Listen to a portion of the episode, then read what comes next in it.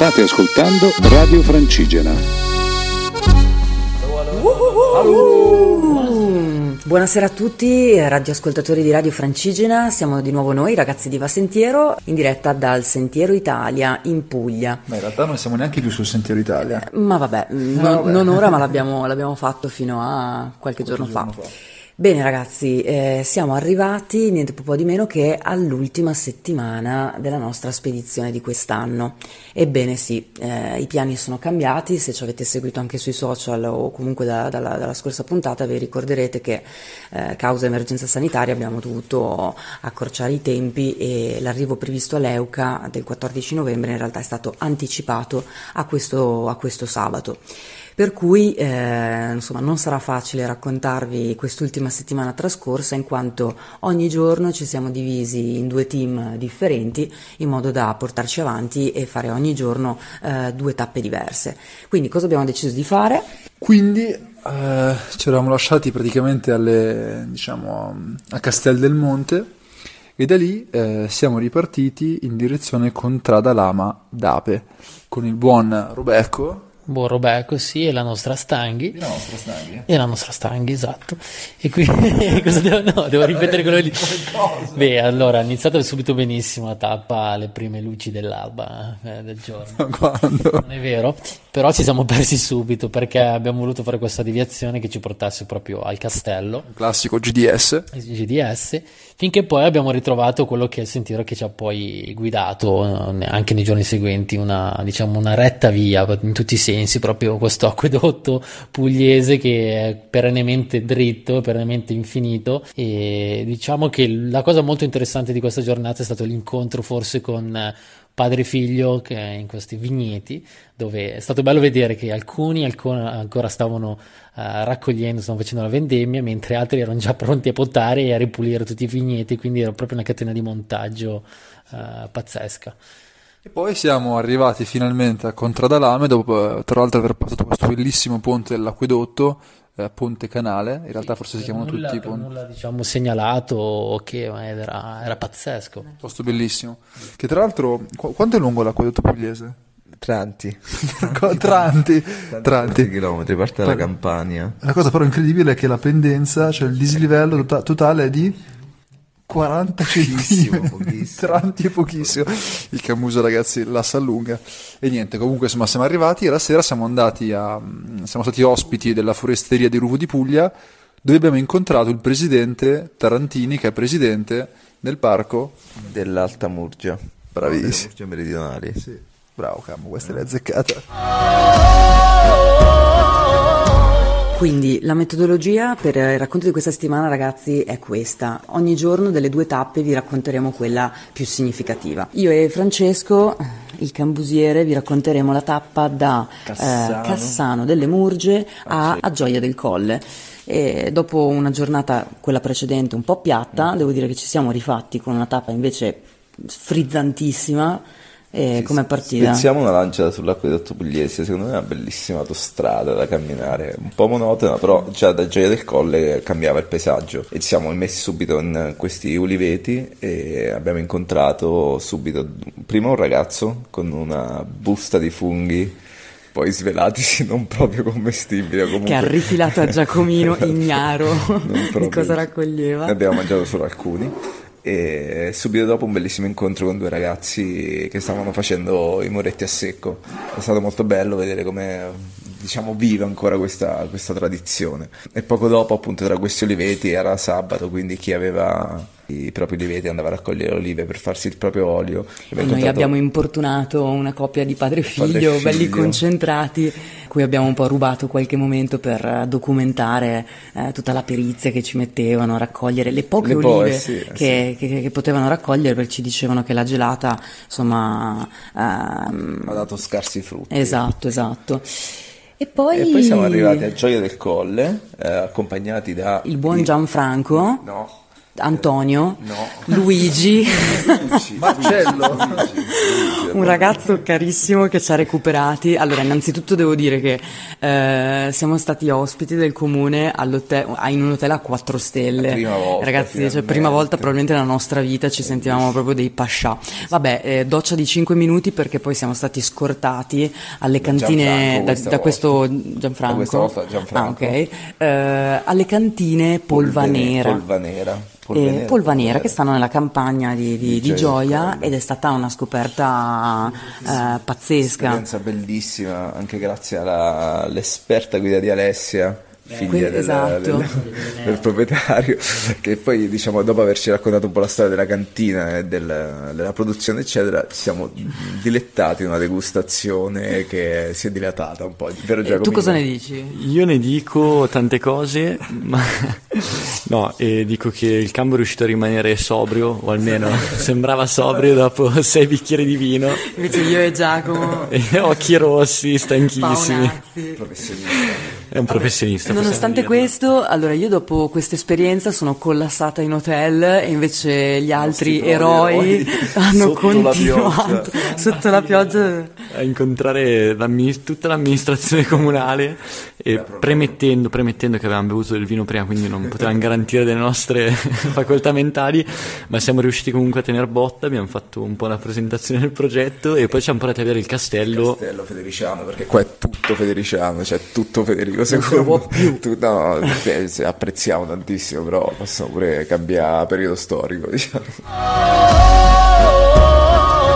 E il giorno dopo ci siamo divisi in due gruppi facendo le tappe Gioia del Colle Noci e Noci Albero Bello, quindi la staffetta è arrivata infine ad Albero Bello, famoso per è molto bello, anche perché è bello. Molto bello, però anche un Famoso po' per- troppo gettonato, dai. no? Beh, intanto è famoso per, per i trulli. per i trulli e sono parecchi, sono sì, belli sì, e sono quindi, belli, sono parecchi, belli. quindi albero bello, albero bello. Però diciamo che la chicca del giorno è stata che eh, siamo andati a dormire a Cisternhausen, a casa della Anna Zizi. E qua partono i violini. E qui partono i violini, perché dovete sapere che con Sara andammo là tanti anni fa, proprio a Cisternino, in occasione della fine del mondo, che era il 21 dicembre 2012. 2012. Cisternino insomma è un luogo parecchio spirituale, quindi doveva esserci la fine del mondo, ma a Cisternino si sopravviveva, infatti sopravvissimo.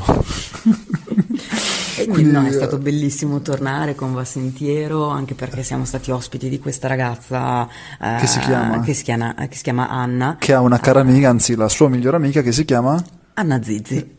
Sono due amiche, Anne e Zizi. Fantastico. E ci hanno ospitato E ci hanno ospitato, Anna ci ha ospitato in, in un trullo che gestisce come B&B i Sette Coni, vi consigliamo assolutamente di, di darci un occhio e boh, è stato veramente magico poter stare tutti insieme in un trullo convertito eh, molto insomma con gusto e con passione. Sì, probabilmente è stata la location più bella in cui siamo mai stati a dormire in questa è una delle, delle più speciali sicuramente. oh. oh, oh.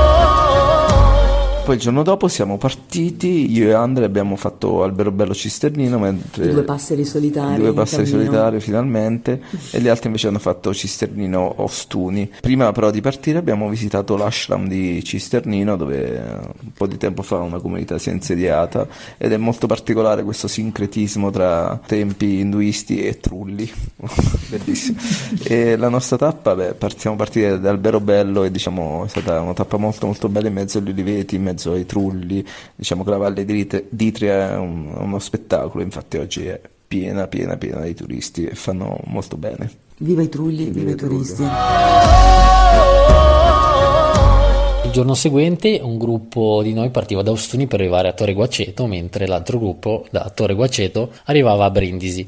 Quindi diciamo prima tappa sul mare. Io, il Cambu e Acu ripartiamo da Torre Guaceto. Diciamo che abbiamo perso un po' di tempo perché finalmente rivediamo il mare, giornata top, bellissima in queste baiette di questa riserva naturale e ci siamo con- concessi non uno ma due bagni. Partenza ufficiale all'una, all'una dopo pranzo e tutto molto bello. eh, quando abbiamo lasciato lasciato la riserva, in pratica abbiamo iniziato tutto il tratto diciamo su asfalto lungo questa statale, tutto sommato molto vicino alla, alla costa, però devo dire, non so se è solo una mia visione personale, ma forse la prima tappa dove abbiamo veramente visto lo scempio della, dei rifiuti, delle, delle discariche a cielo aperto qui in Puglia. Quindi immaginatevi tutto il percorso, lungo tutto il percorso, spazzatura ovunque e a 50 metri appunto dal, da noi la costa e tutta questa costa ricoperta di, di immondizia. Tutto questo ci ha accompagnato per 20 km fino ad arrivare praticamente a Brindisi dove abbiamo aggirato l'aeroporto e al suono di jet militari siamo entrati al buio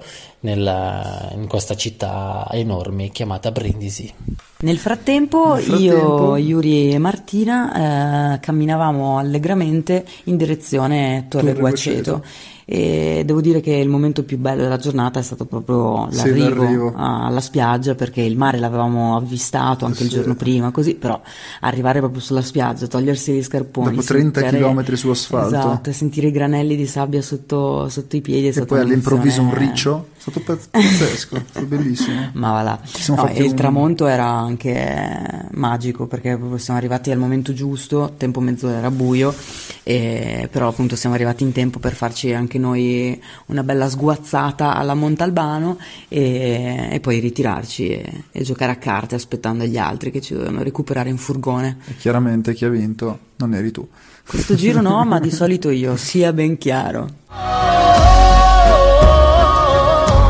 Da Brindisi siamo ripartiti io e la Carastanga e abbiamo attraversato un po' la città vedendo il castello Federiciano dove oggi c'è una base navale e ripartendo ufficialmente dalle colonne romane che, fi- che indicano la fine della Ve Appia dove Virgilio morì. Eh, siamo usciti da Brindisi e diciamo la tappa è praticamente divisa in due, la prima parte tutti i campi pieni di carciofi con uh, in fondo si vede la mm, centrale termoelettrica Federico II, dopodiché si entra in questa valle incantata con olivi, viti e uscendo il paesaggio cambia completamente, si trasforma e diventa molto molto più piacevole, fino ad arrivare a Torchiarolo. Nel frattempo invece noi da Torchiarolo siamo andati in direzione Lecce, passando per la bellissima abbazia di Santa Maria di Cerrate, se ben ricordo, che in stile romanico, un posto veramente bellissimo con un antico frantoio, un loggiato incredibile con 24 colonne tutte diverse l'una dall'altra, insomma un gioiellino. Siamo arrivati a Lecce, beh Lecce, Lecce è Lecce, Lecce, Lecce. E, ehm, e, lì abbiamo conosciuto il mitico Roberto Guidi eh, che ci ha eh, insomma, fatto un po' da che ci ha guidato, esatto, e ci ha fatto assaggiare Cambu i pasticciotto maledetti che a me mi avete portato, maledetti. Sì, sì. Se non lo conoscete, assaggiatelo, il pasticciotto ripieno di crema. Sì, pazzesco. E poi siamo venuti a dormire da Fabio. Fabio. Fabio, il personaggio Fabio, che è un, un gran personaggio perché... A Cannole. A Cannole, e, sì. Mm, che insomma, tra l'altro è una, un membro dell'aviazione, dell'aeronautica insomma un gran personaggio ragazzi. sì, ed è uno dei pochi che nella zona comunque che crede nella, nella, potenza del cammino e del turismo lento in generale quindi passa un po' per il matto del paese però insomma con la sua tenacia sta cambiando un po' la, la mentalità locale. Quindi dagli è tutta Fabio fantastico Dream Team eh, composto da eh, io, Cambu, Stang e Andrea abbiamo fatto Martano Otranto, tappa lunghissima, siamo arrivati a Otranto al tramonto, veramente distrutti, però è stata molto piacevole perché appunto anche grazie a Fabio questi sentieri sono, che la via francigena è ben tenuta, eh, abbiamo visto dei bellissimi eh, frantoi ipogei che purtroppo abbandonati, ma grazie appunto al lavoro di Fabio oggi si possono visitare in qualche modo e anche una splendida colombaia. E ci siamo fermati a mangiare in queste panchine colorate lungo la strada, è bello passeggiare in un sentiero ben tenuto. E durante questa tappa allo scempio della Xylella, questo para- Xylella, parassita che ha distrutto tutto il Salento in pratica, gli uliveti del Salento, che questi uliveti centenari che sono praticamente eh, diventati un cimitero insomma di, di ulivi secchi, completamente secchi. E lungo questo scempio, ma anche direi molto affascinante, siamo arrivati nella bellissima città portuale di Otranto, giusto Yuri?